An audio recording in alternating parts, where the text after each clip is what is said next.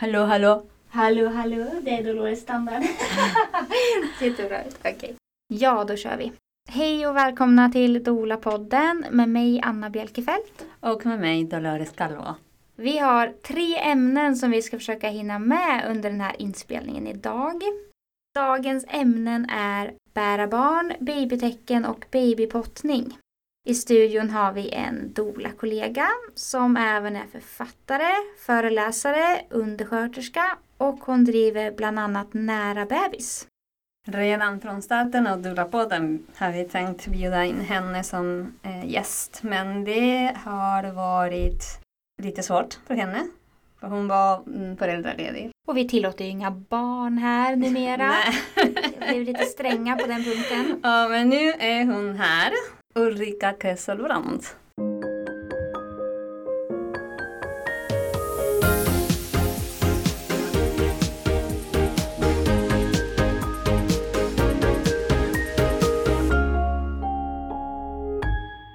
Välkommen till. Dula-podden.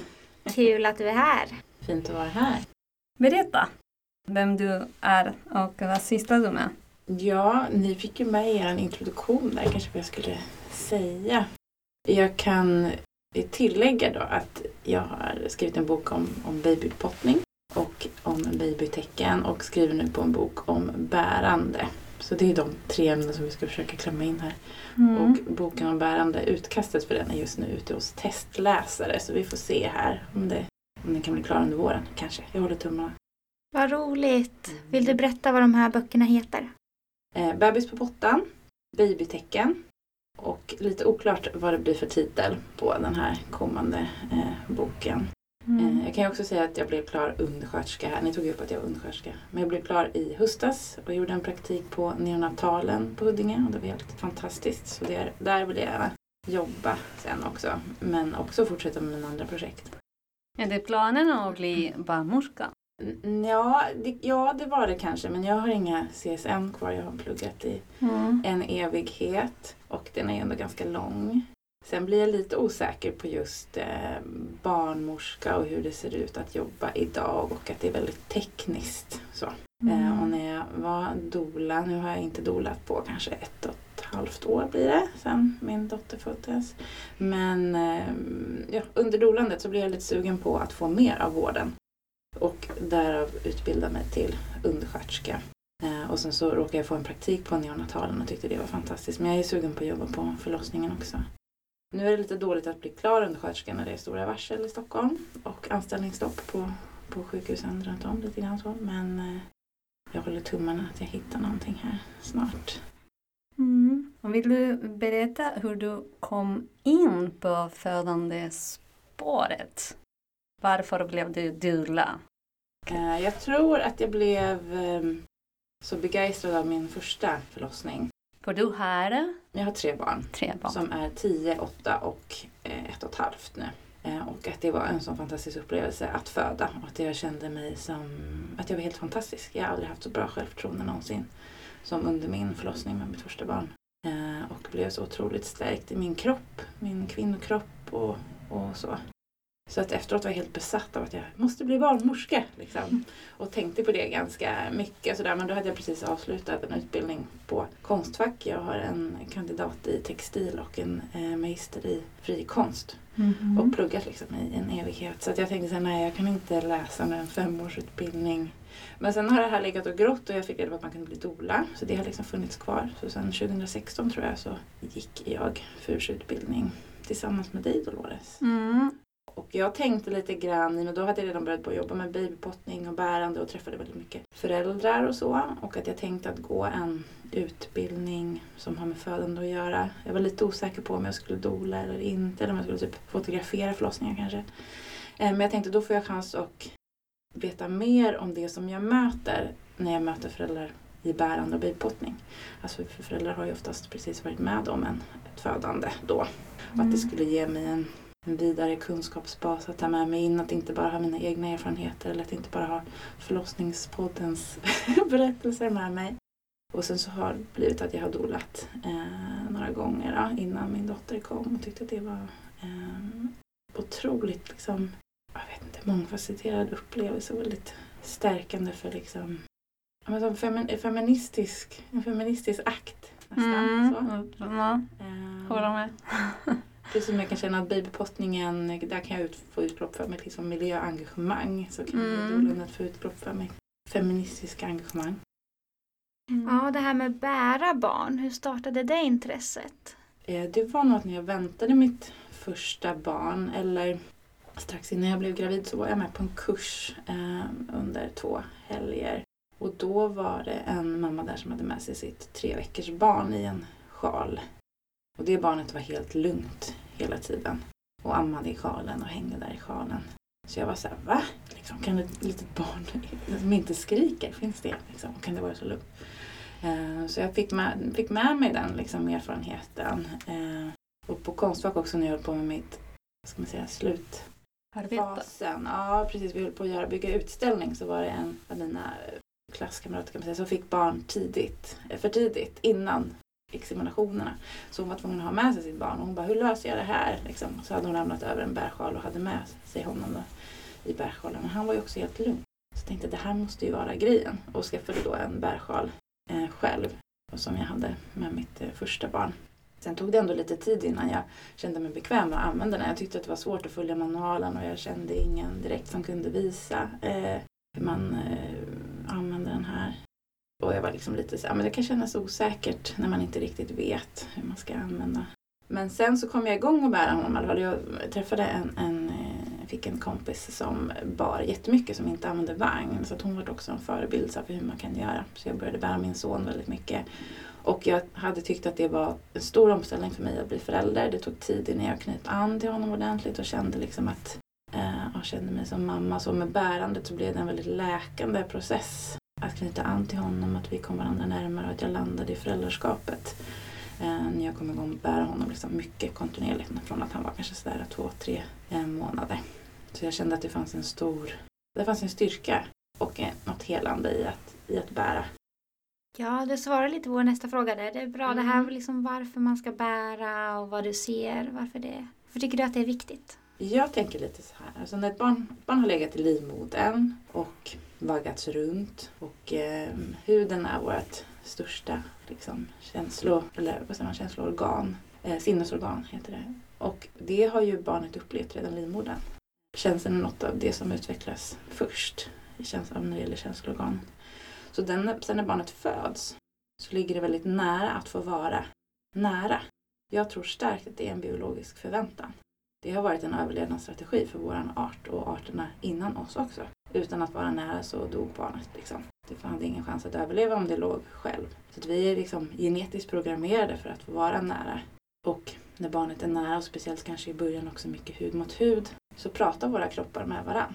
Vi kommunicerar hela tiden kontinuerligt när barnet är fysiskt nära oss att du är trygg, du är lugn, du är där du ska vara. Barnet känner eh, andetagen, känner rörelse, att vi rör oss precis som det var i livmodern. Um, barnet använder också den vuxnes kropp för att kommunicera sina behov. Ehm, de grundläggande behoven, att till exempel vilja ha bröstet, barnet börjar picka på bröstet eller tar sig fysiskt mot bröstet också.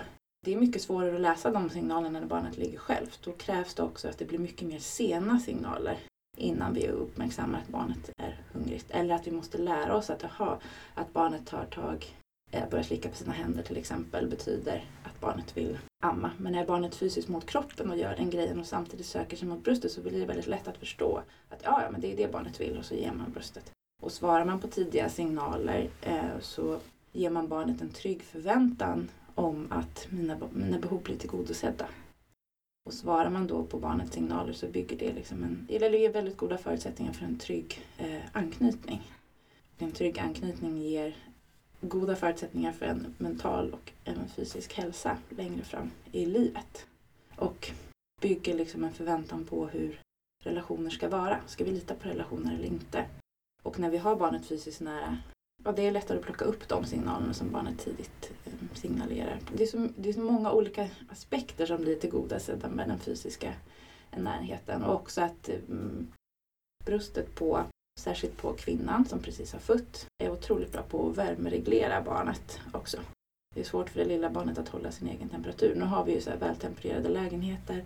Vi har kläder vi kan pysa på barnen. Det är oftast ingen fara när det gäller barnen ska liksom frysa eller frysa ihjäl. Men kvinnans bröst är helt fenomenalt på att reglera barnets temperatur. Och om en kvinna får tvillingar som, där den ena är kallare än den andra till exempel, de ligger på kvinnans bröst båda två, så kommer de olika brösten hjälpa till på olika sätt. Alltså att brösten känner av att aha, jag har två stycken individer här, den ena behöver mer värme än den andra.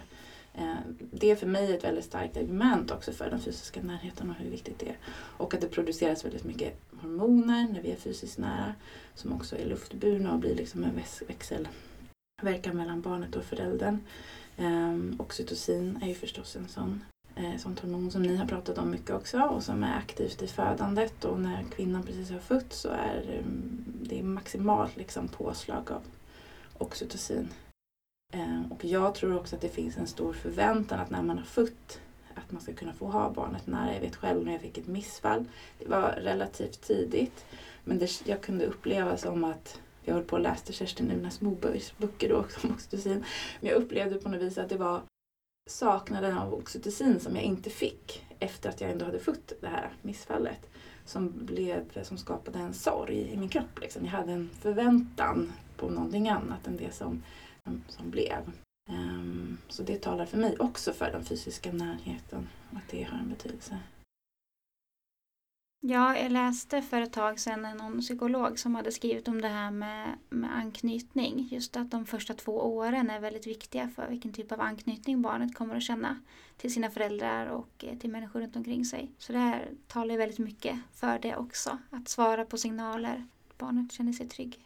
Ja, precis. Och sen är ju våran hjärna flexibel och hela livet kan vi jobba med att liksom programmera om hjärnan och ställa om den och så. Men det som blir befäst när vi är små sitter väldigt hårt. Och psykologer är dyra. Nej men man behöver inte bara gå hos psykologer.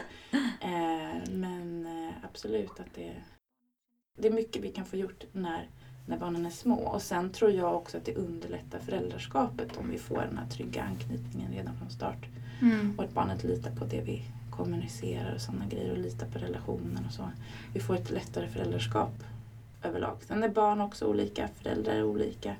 Jag har varit olika förälder till alla mina tre barn för att jag har också utvecklats under tiden. Eh, min mamma dog när jag var liten. Alltså jag har haft det liksom med mig i bagaget och tror också att det på något sätt var lite ett hinder för mig att, knyta an, att våga knyta an till mitt första barn. Och då fyllde bärandet en viktig funktion för mig att, att våga vara nära. Liksom. Så det kan vara läkande för mamman även? Ja visst, och det har man sett också vid förlossningsdepression och så. Um, att den fysiska närheten kan ha en läkande kraft. Sen kan man vid förlossningsdepression uppleva att det är väldigt krävande att vara fysiskt nära. Och då kanske man får liksom, det kanske är främst den andra föräldern eller någon annan närstående som får vara fysiskt nära med barnen. Då får man ta det liksom i portioner. Successivt eh, närma sig barnet så. Som lite medicinering typ? Ja, men visst. Och det är ju oxytocin också. Det är ju en läkande och smärthämmande mm. Ehm, kraft i sig också. Och gör oxytocinet gör ju också att vi blir nyfikna på varandra, mer öppna för varandra och så också. Vilket är ju viktigt i, i mötet med barnet. Mm. Ja, det var ju lite vår tredje fråga om, om bärande, om det här med anknytning i samband med bärande. Tycker jag att du har svarat ganska mycket på det. Vill du berätta lite mer? Jag tänker att det här borde ju vara liksom högsta prioritet inom barnhälsovården. Att man diskuterar de här frågorna och hur man kan främja fysisk närhet. För att jag tror verkligen att det kan underlätta i föräldraskapet och att det är trygga barn som bygger trygga vuxna som bygger ett tryggt samhälle och så vidare. Så det finns forskning på det också som, som visar på att liksom, fysisk, den fysiska närheten som man kan ha vid bärande. Eller behöver, man kan ju vara i en soffa också om man inte orkar bära så kan man ju sitta mycket med sitt barn också, speciellt i början. Ehm, men att det ger, det ger, man har sett att det ger en ökad eh, kontakt mellan barn och förälder, en tryggare anknytning på sikt och sen också att, att föräldern är mer mån om att plocka upp signaler. Jag upplever att det, det pratas mycket om hud mot hud när bebisen eh, kommer. Men sen så när man går på kontroller på BVC, BVC har man så det är lite tvärtom. Att det då möter man mycket det här rådet att äh, lämna barnet som att hud mot hud är viktigt bara eh, i början och sen det, det bara... Så får vi vänta tills vi får en partner. Ja, Mm. Typ, och då är vi hud mot hud igen och vill gärna sova tillsammans och vill gärna liksom Mm. eh, inte vara lämnade ensam med våran hud. Ja, nej men eh, det är mycket som man skulle kunna förändra. Så, så jag kan ju märka det med mina större barn också att hud mot hud är viktigt där också. Att bada Exakt. tillsammans, att sitta tillsammans, Mm. massage, hålla Mm. handen. Ehm, det försvinner ju inte bara för att man växer. Sen så har Nej. det lilla barnet behöver större portion av det kanske än det större barnet. Eller så är liksom krissituationer eller jobbigt eller utveckling liksom, så söker ju även det större barnet det mer också precis som vi vuxna gör också. Mm. Mm. Ja, jag vet som en pedagog eh, på min sons förskola sa redan i morse att, att han ofta kommer nära en pedagog några gånger under dagen och liksom tankar lite. Sa hon. Ja, Så ta, här. ja, Ja. ja. Att han, liksom, han behöver bara vara nära en liten stund. Liksom. Och han är snart fem och han är, ja, det är fortfarande litet liksom. Men det är så himla häftigt att se att det fortfarande är liksom ett stort behov. Mm. Ehm, och typ så här som många barn gör, alltså som han också gör, så här, pilla på öronen och liksom så här, så här bara hålla handen några sekunder eller liksom. Mm. Det är väldigt fint. Vill du berätta lite om ergonomi och säkerhet när man eh, bär? Jag har tagit fram något som jag kallar för säkerhetscirkeln som är en typ av checklista som man kan köra för Mm. ergonomi och säkerhet. Mm, det kanske vi kan lägga ut när vi lägger ut. Ah, Ja. Precis, och den kan man ladda ner om man vill och skriva ut och dela och sådär. Men den innehåller fyra punkter och då i alla fall det första är är andningen. Ehm, man måste alltid tänka på andningen. När vi bär barn i våra armar, för jag är väldigt mycket för att prata om både bärande i armarna och bärande i bärsjal och bärsele. För armarna är liksom en, naturligt nuligt bärande och som vi alla föräldrar gör i större mer eller mindre utsträckning. Vi kan göra det mer uppbyggande eller mer slitsamt.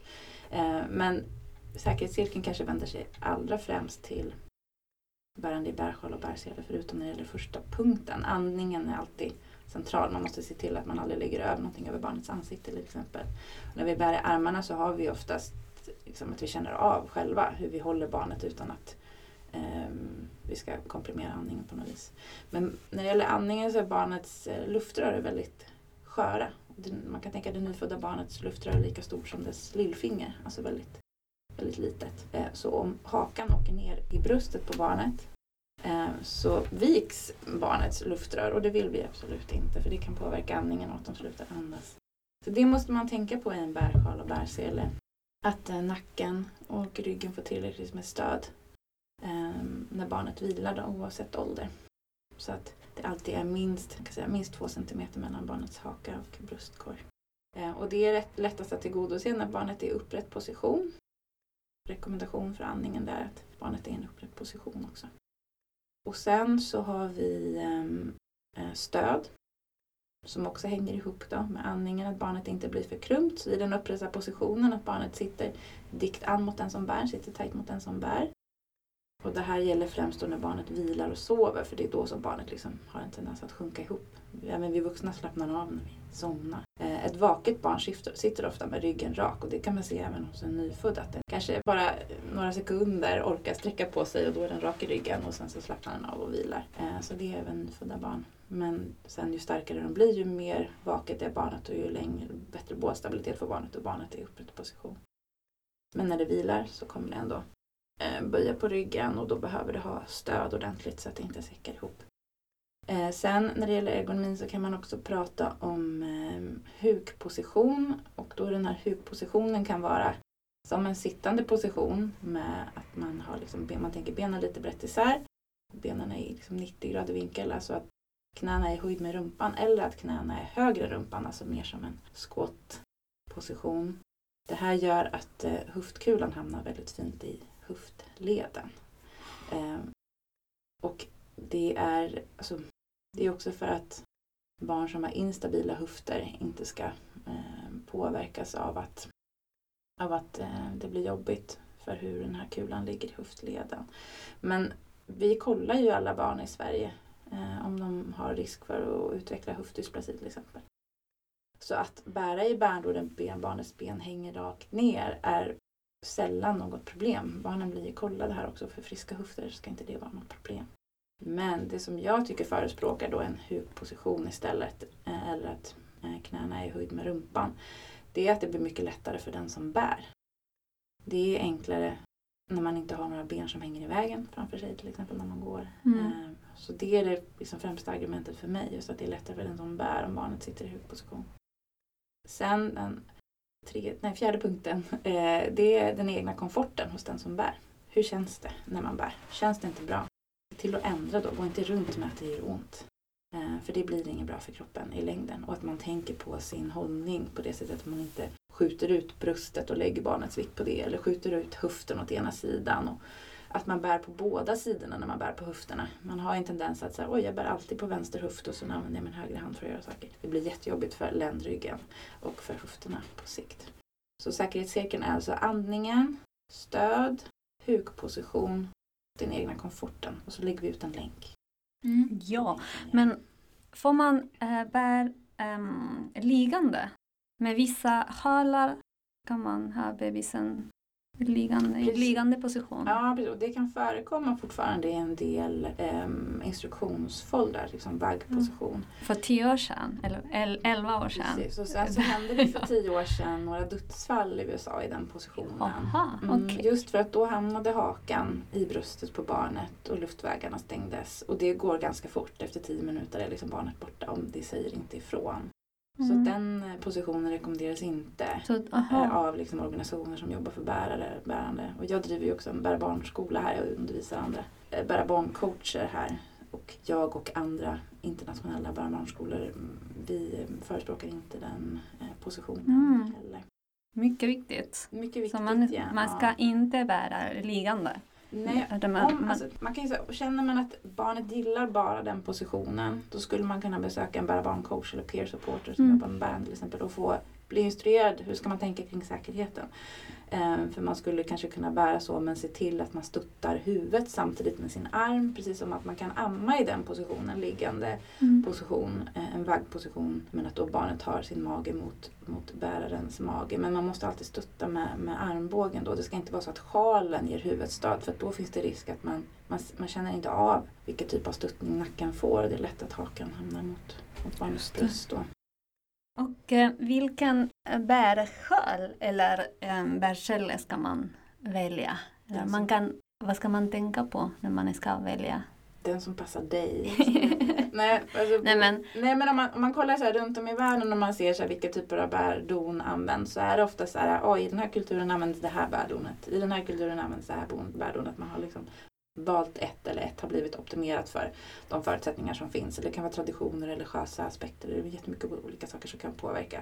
Här på vår marknad så har vi en uppsjö. Och det är väl kanske för att det är ett kapitalistiskt samhälle här och att produkter prånglas ut på marknaden. Så det finns väldigt mycket att välja Mm. på här. Det finns ju bärselar av olika eh, utformning och det finns bärsjalar som både är stretchiga och är vävda. Det finns långa bärsjalar, det finns korta bärsjalar.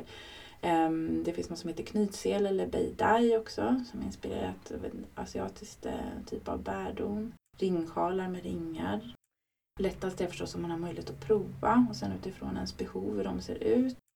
Ens egen kropp. Jag har till exempel själv svårt att bära i en ringsjal på, för att det belastar ena axeln och jag har problem med min rygg så att jag måste ha ett mer, jag måste bära mer centrerat på mage eller rygg till exempel för att det ska funka för mig. Alltså det finns olika aspekter som kan påverka varför man väljer det Och, man det, gör. och det här med ehm, hur gammal barnet är också. Ja, lite storleken på barnet och hur Mm. ens behov ser ut.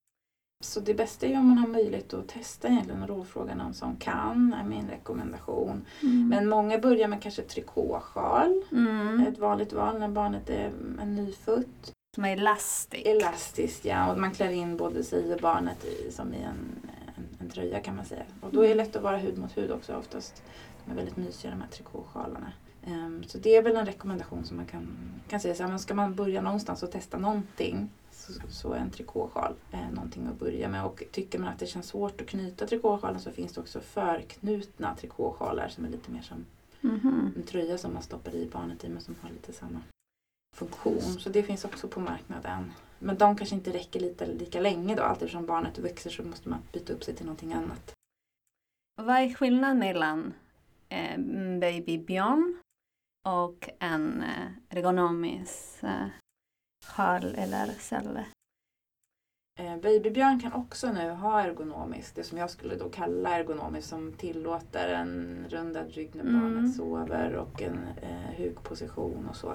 Så i de ny, den nya, eller nyare modellen av Babybjörn så finns det också som möjlighet. Alternativ. Ja, Mm. Den gamla modellen av Babybjörn, eller det som fortfarande kallas original, tror jag de har. Original. Ja. Då hänger barnen rakt ner, eller barnets ben rakt ner. Och den är inte tänkt för att bära barn som är större än liksom, några veckor. Mm. månader. Jag skulle säga utifrån dina behov. Liksom. Känner man så här att den enda selen jag klarar av att använda och förstå är Babybjörns original. Ja men då är det din sele som Det är inte dåligt för eh, barnet. Alltså, det finns olika teorier och olika skolor om det också. Det bärdon som används förutsatt att det fyller säkerhets, liksom, så att barnet kan andas. Liksom. Ehm, det är det bärdon som är bra skulle jag säga. Sen så Mm. beror det helt utifrån ehm, situation och behov. Ehm, så jag kan inte... Man får se så här, uppfyller det säkerhetscirkeln, bärdonet? Ja, ja, men kör på det då. Gör inte det? Nej, men då kanske du ska titta på någonting annat istället. Mm. Det finns en stark föreställning kring babybjörn som har också blivit väldigt dogmatisk, vilket är eh, väldigt synd också. För visst, det kan vara problem, problem med de selarna, men man kan också bära väldigt oergonomiskt i en, i en trikåsjal också om man inte får till det där. Mm. Så att mer kolla andningen, stöd, barnet har möjlighet att ha en kurvad rygg när barnet vilar och sover, har möjlighet att ha en rak rygg när det är vaket. Mm. Eh, hukpositionen eller att knäna är höjd med rumpan och sen den egna komforten. Och vad händer med de ergonomiska celler som man kan bära barnet eh, som tittar ut framåt menar jag. Mm. Så de är, det är lite konstigt för de är ergonomiska men Ja precis, och vad menar man då med ergonomi? Och för mig, det är inget, det här är lite gråzonsbegrepp för mig. Det, det, så, det, man tänker så här, hur länge har vi forskat på det här inom eh, västvärlden? För vi forskar ju på allting. Det är inte så länge. Och det är inte heller så mycket. Eh, Så vi vet inte. Jag, Ja. vi, kan inte jag tyck, anser inte att vi kan göra några så här säkra uttalanden om så här är det. Liksom. För om tio år kanske vi säger någonting annat. Eh, Så man får vara lite öppen i det. Och det är lite jobbigt kanske att man inte kan säga några säkra svar. Men det, det kan vi inte. Liksom. Det skulle Mm. vara att lura oss själva. Eh, Men att då bära framåt då, då kan man tänka som jag tänker i dagsläget. Nu och inspirerad av en av mina lärare som jag har haft, Mel Cyril, som jag också driver en podd med. Eh, Just det. Back to basics, babies, bodies and behavior. Vi pratar om det här i den podden också. Men eh, hon är mycket inne på att så här, framåtbärande är en aktiv position. Barnet bör kunna sitta aktivt rak i ryggen. Eh, och ehm, en aktiv position innebär oftast lägre knän. Alltså att man sitter inte i en, en hög Nej, squat. Utan man sitter mer som på en stol kanske. Så att man kan vara aktiv. Och gärna ha sina armar utanför. För då kan man ha armarna utanför selen så kan man också vrida sig bakåt. Nu vrider jag mig bakåt där det visar. För att titta på min bärare. För att kolla av så här, vad är det för lastbil? Vad är det för gubbe? Alltså det här då triangulering, att barnet hela tiden vill checka av med sin förälder med det de ser. Och bärs man framåt i en aktiv position, man har armarna utanför selen och sitter så att man kan röra över kroppen, då har man barnet möjlighet att checka av med föräldrarna även om den bärs framåt. Sen skulle jag kanske välja vart jag bär mitt barn framåt. Jag skulle inte göra det på en mässa, jag skulle inte göra det på Drottninggatan. Det är otroligt mycket intryck. Det jag har sett när jag har stått på mässor själv, de barn som bärs framåt där och så kommer föräldern fram till mig eh, med barnet i selen. Det är att jag får ingen kontakt med det barnet som har burits på en mässa under en, under en tid eh, framåt. Det är som att barnet tar inte in mig, den tar inte in någonting längre, bara stirrar. Liksom. Medan då barnen som jag möter som har suttit mot bäraren, de kan jag liksom han leker titt ut eller liksom man får en kontakt, och de tittar på mig och sen så gömmer de in huvudet i, hos föräldern igen. Liksom, och sådär. Ehm, de orkar med den så miljön som det innebär att vara på en mässa men det är väldigt påfrestande för barnet att, att sitta framåt med mycket intryck. Sen får man väl känna av sitt barn själv. Märker man att barnet jollrar, det är glatt, det sitter framåt, ni går på Drottninggatan, ni har kontakt, ja men visst då tror jag att då funkar det liksom. Ehm, Men gråter barnet väldigt mycket på kvällen då kan det också vara ett tecken sen Mm. på att det här blev för mycket. för mycket. Och jag tror mycket att kvällsoro det behöver inte alltid vara det, men det kan absolut vara att det har blivit för mycket intryck under dagen. Och för ett litet barn som är sex veckor så kan för mycket intryck under dagen vara fyra stycken okända människor som försöker få dig att le. Liksom. Det behöver inte vara mer än så, så blir det liksom alldeles för mycket. Så, så framombärande, absolut om man känner att man har behov av det, att man känner att barnet har behov av det, man måste lösa sin situation så. Eh, men jag tror absolut att man tjänar på att vara uppmärksam på hur barnet har det där framme i selen hela tiden. Om vi pratar om bärsjal, Mm. är det svårt att lära sig att använda den och nyttja Det är den? individuellt skulle jag säga. Det är kanske för många är en större inkörs, eller som en högre tröskel att lära sig att knyta en bärsjal än att sätta på sig en sele. Mm. Eh, men det behöver det inte vara. Det handlar väl lite om intresse och så också. Mm. Våga testa, säger jag. Knyt tajtare än du tror. Och du sa att det finns flera modeller som kommer redan eh, typ, Lite förknutna. Ja. Ja, det finns också. som man kan kanske. Om man tycker att det verkar allt Mm. för krångligt. Sen så bära i armarna är också toppen. Eh, verkligen. Och jag vill förespråka det också. Och de första veckorna så väger barnet inte så mycket heller. Och man kanske sitter ner mycket också med Just barnet. det. Sitter på soffan och barnet känner sig tillfreds med att vara stilla. Eh, så det kanske räcker med att inlednings- inledningsvis bara bära i armarna också. Ha barnet hos sig på det sättet. Ehm, för att det är en påfrestning, en statisk belastning för kroppen också att bära i en bärsjal när man precis har fött. Ehm, och att barnet sover oftast kanske längre, längre stunder i en, en bärsjal. Och, och man behöver paus och man behöver variation. Ehm, och det kanske bär man bara på ett sätt där i början. Så att gå runt med en bärsjal när man är nyförlöst väldigt många timmar är kanske inte att rekommendera för bäckenbotten. Och så, man får känna Mm. efter vad som funkar för en själv. Och är det något som man eh, behöver tänka efter när man eh, bär i armarna? Eh, ja, tänk på, på, på vad man positionerar liksom delarna i kroppen. Att man Mm. försöker hålla en lodlinje mellan liksom örat, axeln, höften och eh, knät. Och, ah, inte att man måste stå still förstås. Men så att man inte skjuter ut. Man, det är lätt att man tänker sig åh nu lägger jag ut lägger jag barnet på bröstet och så skapar man en jättestor svank till exempel. Mhm. Det blir jättebelastande för ländryggen. Eller att man skjuter ut höften. Och se till att bära varierat också. Och det gör man oftast i armarna för att man blir trött. Så att man har kanske barnet uppe på vänster axel en stund. Eh, sen har man barnet uppe på höger axel. Sen så lägger man det som man sen är lite om barnet har kolik, liksom, man lägger det på mage på ena armen. Sen har de mitt på bröstet. Alltså den variationen är också väldigt hälsosam för, för bäckenbotten. Att man, det blir ingen statisk belastning. Man varierar så man bygger, eh, man utmanar olika muskelgrupper i kroppen också. Sen kan man sätta sig ner en stund, man kan fortfarande ha barnet hos sig också. Och sådär. Eh, Vill man få lite distans kan man lägga barnet på benen. Nej, men alltså, man kan ju variera också hur mycket fysiskt nära men barnet kan ändå få en fysisk eh, kontakt. Eh, När du var hos oss och pratade på vår doula-träff 2018 så pratade du någonting om det här med att låta barnet klamra sig fast när man bär i armarna. Ja, Vill du berätta om det? Ja, man kan skilja på passivt och aktivt bärande. Det är också kopplat till barnets ålder. Men man tänker att man har ett, ett nyfött barn uppe på sin axel. Och vad gör barnet då? Jo, då kan man se hur det jobbar med sin nacke. Eh, det är alltså aktivt i sin positionering där. Och sen när barnet börjar kunna eh, ha mer kontroll över sina armar eller röra på dem så ser man hur det också klamrar sig fast med hela armen runt ens axel eller ens arm. Ehm, och de flesta som har haft små nyfödda i, i famnen märker ju också att de håller tag med sina händer. Liksom. Mm. De får chans att vara aktiva och hjälpa till. Och det här gör de då när de är vakna och alerta, vilket de inte är i så jättestor utsträckning när de är helt nyfödda. Men ja, det ökar ju med mer och mer minuter för, ja, allt eftersom barnet växer. Det här med att de får vara aktiva då, då hjälper ju de till att stabilisera sin position och det blir lättare för, för den som bär, det blir mindre tyngd. Ehm, bär man barnet väldigt omhuldat istället, det vill säga att jag håller den i vaggposition i mina armar. För det kan man ju göra säkert, med sina armar kan man hålla barnet i vaggposition. Då känner man ju att man ger barnet stöd. Då blir barnet helt passivt. Det är en väldigt fin position för att prata med varandra. Vi kommunicerar med varandra, vi ser varandra, vi får ögonkontakt och sådär. Men barnet är ju där också helt passivt. Den jobbar inte med sina muskler på samma sätt som om det är uppe på axeln till exempel. Eh, och sen eftersom barnet växer så kanske det, man flyttar barnet mot höften och bär barnet på höften. Och i början har barnet ofta då behov av att man ger barnet stöd under rumpan. Men fortsätter jag ge barnet stöd under rumpan då kommer det aldrig behöva klamra sig fast med sina ben. Men när jag känner att barnet är så aktivt alert och det har blivit, kanske, jag vet inte, det är svårt att säga månader egentligen för att det har egentligen med utveckling att göra.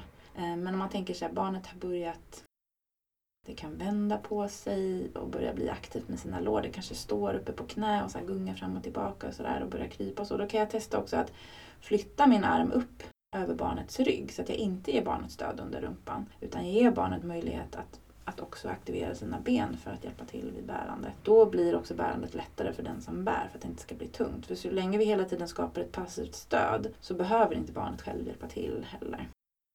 Det där tycker jag var jätteintressant. Och Mm. jag kan också verkligen förstå liksom, att det är bra för både den som bär, liksom, att det underlättar att man inte trycker ut höften hela tiden åt ena hållet. Men också för barnet att eh, jag gissar att ett barn som har mer klamrat sig fast med benen kanske kryper lite lättare eller snabbare. Eller liksom lär känna sin kropp och jobbar med den.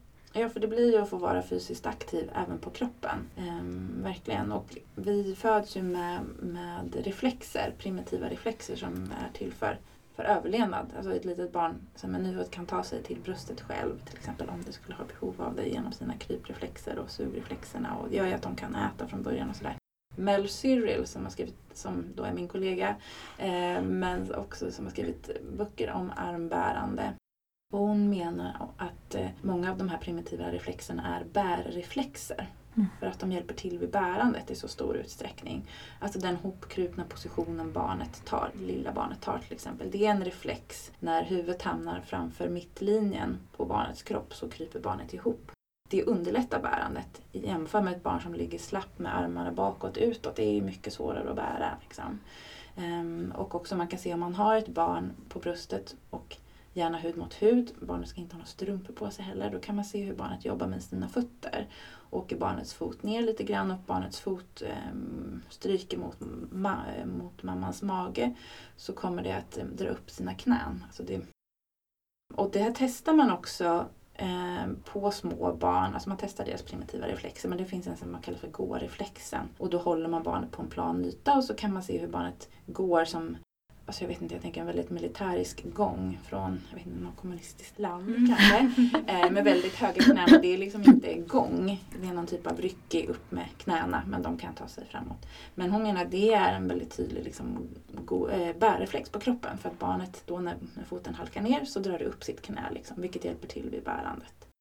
Så och där tycker jag är jättespännande och allt eftersom så integreras de här reflexerna och övergår till frivilliga rörelser istället. Det är som att barnet kan inte bestämma först i början om det ska hålla fast med sin hand eller inte utan det håller fast. Eh, men sen så lär det att, att kunna greppa och släppa. Liksom. Och det är samma sak med de här att hålla fast med benen också. Att det lär sig efterhand att det kan hålla fast frivilligt. Eh, eller att välja inte göra det också. Mm. Men jag det, känner typ att jag vill ha ett litet barn och kolla på de här grejerna. nej men det låter som, det är som att eh, det är jätteviktigt med bärande för, om man tänker på eh, barnets utveckling. Eh, rörelser och allt den där. Så att eh, vad händer om ett barn ligger för mycket, eller om kanske ligger hela tiden i vagnen? Eh, ja, alltså det extremfall är ju så här rumänska barnhemsbarn på vad är det, 80-90-talet som bara låg. Ja, exakt. Eh, och som inte heller fick eh, någon social kontakt mer än kanske blybyte och, och matning. De fick en underutvecklad hjärna. Man kan se att de har inte den här främre delen, prefrontal cortex, den är liksom helt underutvecklad på dem. Så det är väldigt viktigt för hjärnans utveckling. Dels den sociala kontakten men också att, att få röra sig motoriskt. Det är helt avgörande. Så vi, vi vet inte. Liksom, om man tänker i vårt samhälle, avsaknaden av motorisk utmaning som det innebär att bli buren i armarna i stor utsträckning. Ehm, vi vet inte konsekvenserna av det. Och Mel då är inne på att, att bärandet i armarna kan hjälpa till att integrera de här reflexerna, de här medfödda reflexerna. Integreras inte reflexer så kan vi få svårt att eh, läsa, skriva, koncentrera oss och sådär. Men barn som inte kryper kan också ha svårt att, ehm, eller ha större tendens att ha få läs och skrivsvårigheter till exempel. Så det är viktigt att reflexer får chans att användas när de är till för att användas. Och absolut att bärandet i ärmarna kan vara en del av det här med att barnet får chans att utmana sig motoriskt. Och också vara i rörelse. Jag tror det är viktigt också. Man är ju i rörelse tillsammans med den vuxnes kropp. Att man, oj helt plötsligt så går vi dit, man går dit, oj så böjer sig mamma eller pappa ner och sen så är vi upp igen. Och så. Jag tror att den betyder, har också betydelse för, um, för barnets liksom, utveckling också. Så här, rumslighet och um, balansen och sådana grejer. Och nu är jag väldigt färgad av kultboken uh, Continuum-konceptet av Jane mm. Lydia. För hon, där beskriver hon det hon ser att de här barnen liksom hissas upp och ner och är med på liksom alla fysiska rörelser hos barnet. Att det också hjälper till att eh, göra av med energi.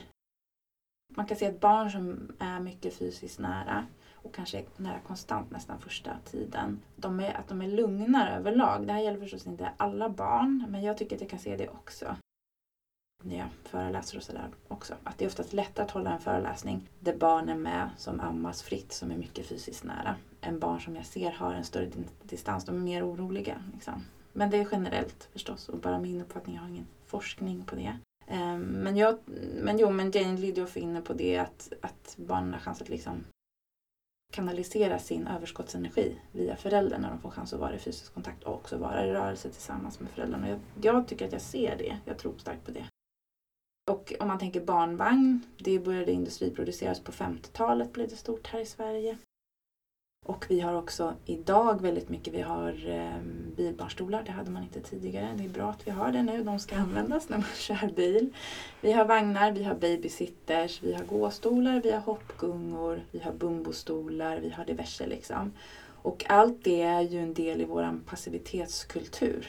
Eh, vi har platta golv, vad, vad har betydelsen av att vi lär oss gå på platta golv?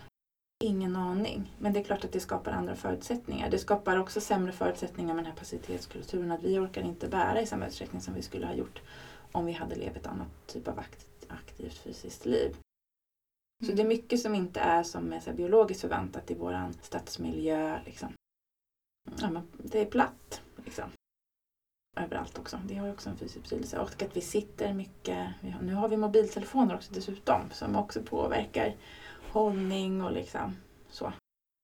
Eh, och den senaste som jag sett nu det är också att skor börjar byggas upp allt mer. Men det går ju i trender upp och ner sådär. Men att gympadojor också har en klack. Jag tror att jag såg herrskor som hade en klack på typ 4 centimeter tror jag nästan. På en mm. sportbutik. Um, och blir väldigt breda. Och det är ju också att vi får inte kontakt med underlaget. Och sätter vi på mm. barn sådana här skor också då blir det också att de får inte heller kontakt med underlaget och deras fötter växer. Uh, och vi har otroligt mycket nerver som går via barnets fötter.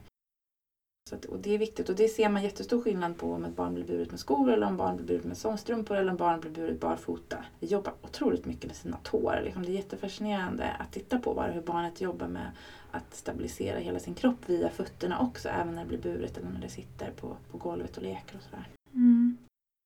Men tänker, ska man hjälpa barnet att uppnå vissa positioner? Ska man sitta barnet? Eller ska man hjälpa barnet att gå? Det finns ju olika teorier ja. kring det också. Eller ska man barnet själv hitta eh, nya tror, positioner? Ja, jag, jag tror på det. För att barnet har ju ett eget driv att utvecklas. Och risken när vi hjälper in barnet i positioner, som att sitta, vi bullar upp det till exempel, mm. eller vi gör så att det går. Mm. Vi håller det i händerna, att det går och går och går. Det är att det missar den här värdefulla tiden då det skulle ligga på mage eh, på mitt bröst eller ligga på mage på golvet och jobba med de diagonala rörelserna som det innebär att, att åla, krypa, sådana grejer. Och de diagonala rörelserna är så viktigt för hjärnans utveckling. Och att sätter vi ett barn tidigt upp, då är också risken att det är så här, men nu vill jag sitta upp. Nu tänker inte jag ligga ner, nu är jag bara nöjd när jag sitter upp. Så då blir det liksom väldigt många minuter som plussas på där de sitter upp tidigare än de annars skulle kunna om de gjorde det själv. Och så missar de den där tiden när de skulle krypit egentligen. Risken är då att reflexer inte integreras och att man då får större svårigheter med koncentration och sådana grejer.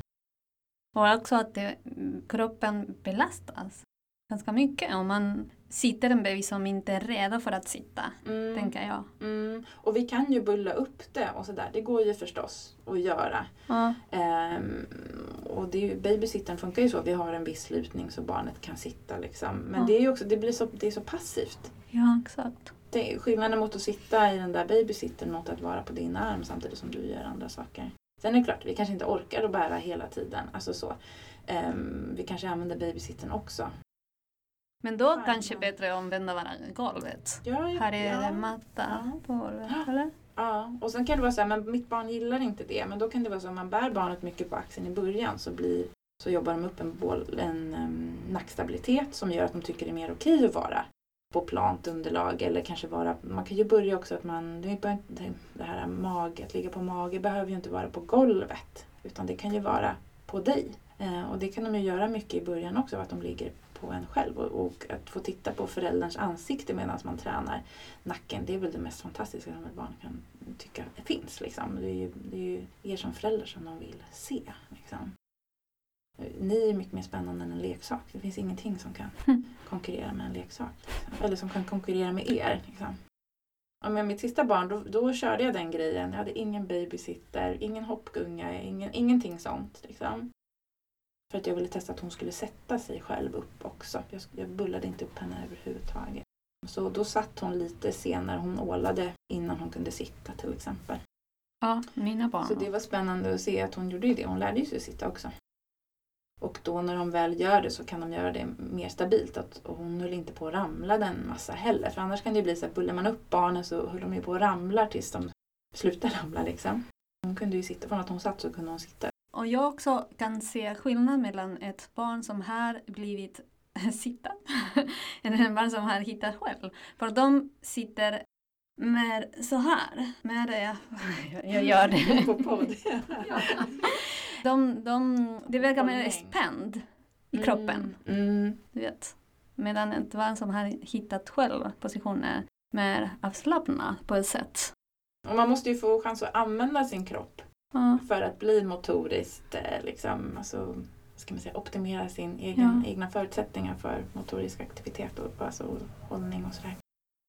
Är det något mer så som du tycker att vi inte har pratat om när det gäller bära så tänker jag att vi går vidare på nästa ämne sen. Ja, ni får läsa min bok sen. Ja! ja. Men vi har tagit upp jättemycket här som jag tycker har varit intressant mm. att vi har mm. kommit in på. Mm. Din bok och podden också. Ja, just det. Back to basic babies body and behavior. Den är väldigt nördig kan jag ju varna för. Men jag och Mel passar på där att diskutera Nu har det tagit ett tag sedan, eller det har varit ett tag sedan det kom nya avsnitt men det finns tolv avsnitt där som man kan lyssna på. Mm. Mm. En annan grej också som jag tänkt på att det det finns en föreställning om att man skulle skämma bort sitt barn genom att bära för mycket eller vara fysiskt nära för mycket. Men det, det, så, så är det inte. Och det är någonting som finns kvar sedan ja, tidigt 1900-tal när det var psykiatriker och forskare, eller läkare och psykiatriker som uttalade sig eh, om att man inte skulle ha fysisk kontakt med barnet överhuvudtaget. Att man skulle lägga det på scheman när det gäller matning. Eh, påverkade också förlossningsvården, hur den såg ut. Eh, vart väldigt instrumentell och och att man skulle, ehm, man skulle på sin höjd pussa sitt barn godnatt liksom. Man skulle inte ha ögonkontakt när man, när man ammade. Så det här med att inte ha fysisk kontakt, kontakt att det skulle kunna skämma bort barnet kommer ifrån de föreställningarna och är något som man absolut inte förespråkar idag och inte förespråkar inom barnhälsovården heller. Men ändå kan det ligga kvar som ett mantra. Man tänker att, att det finns fog i det men det kan man bara kasta bort. Ju mer fysisk närhet desto bättre ska jag säga. Så mycket fysisk närhet ni orkar med, mäkta med Tills barnet själv kryper iväg. Ska jag säga. Sen så kommer det själv reglera hur mycket det vill ha. Det kommer liksom återkomma mm. till det när det själv kan ta sig iväg. Och sen kommer du jaga ditt barn för du vill ha mer närhet när barnet är stor. precis, precis. Sen tror jag också så här, men har man boostat det max hos sig själv och barnet den första tiden så tror jag kanske båda är mer mätta. Jag vet inte. Mm.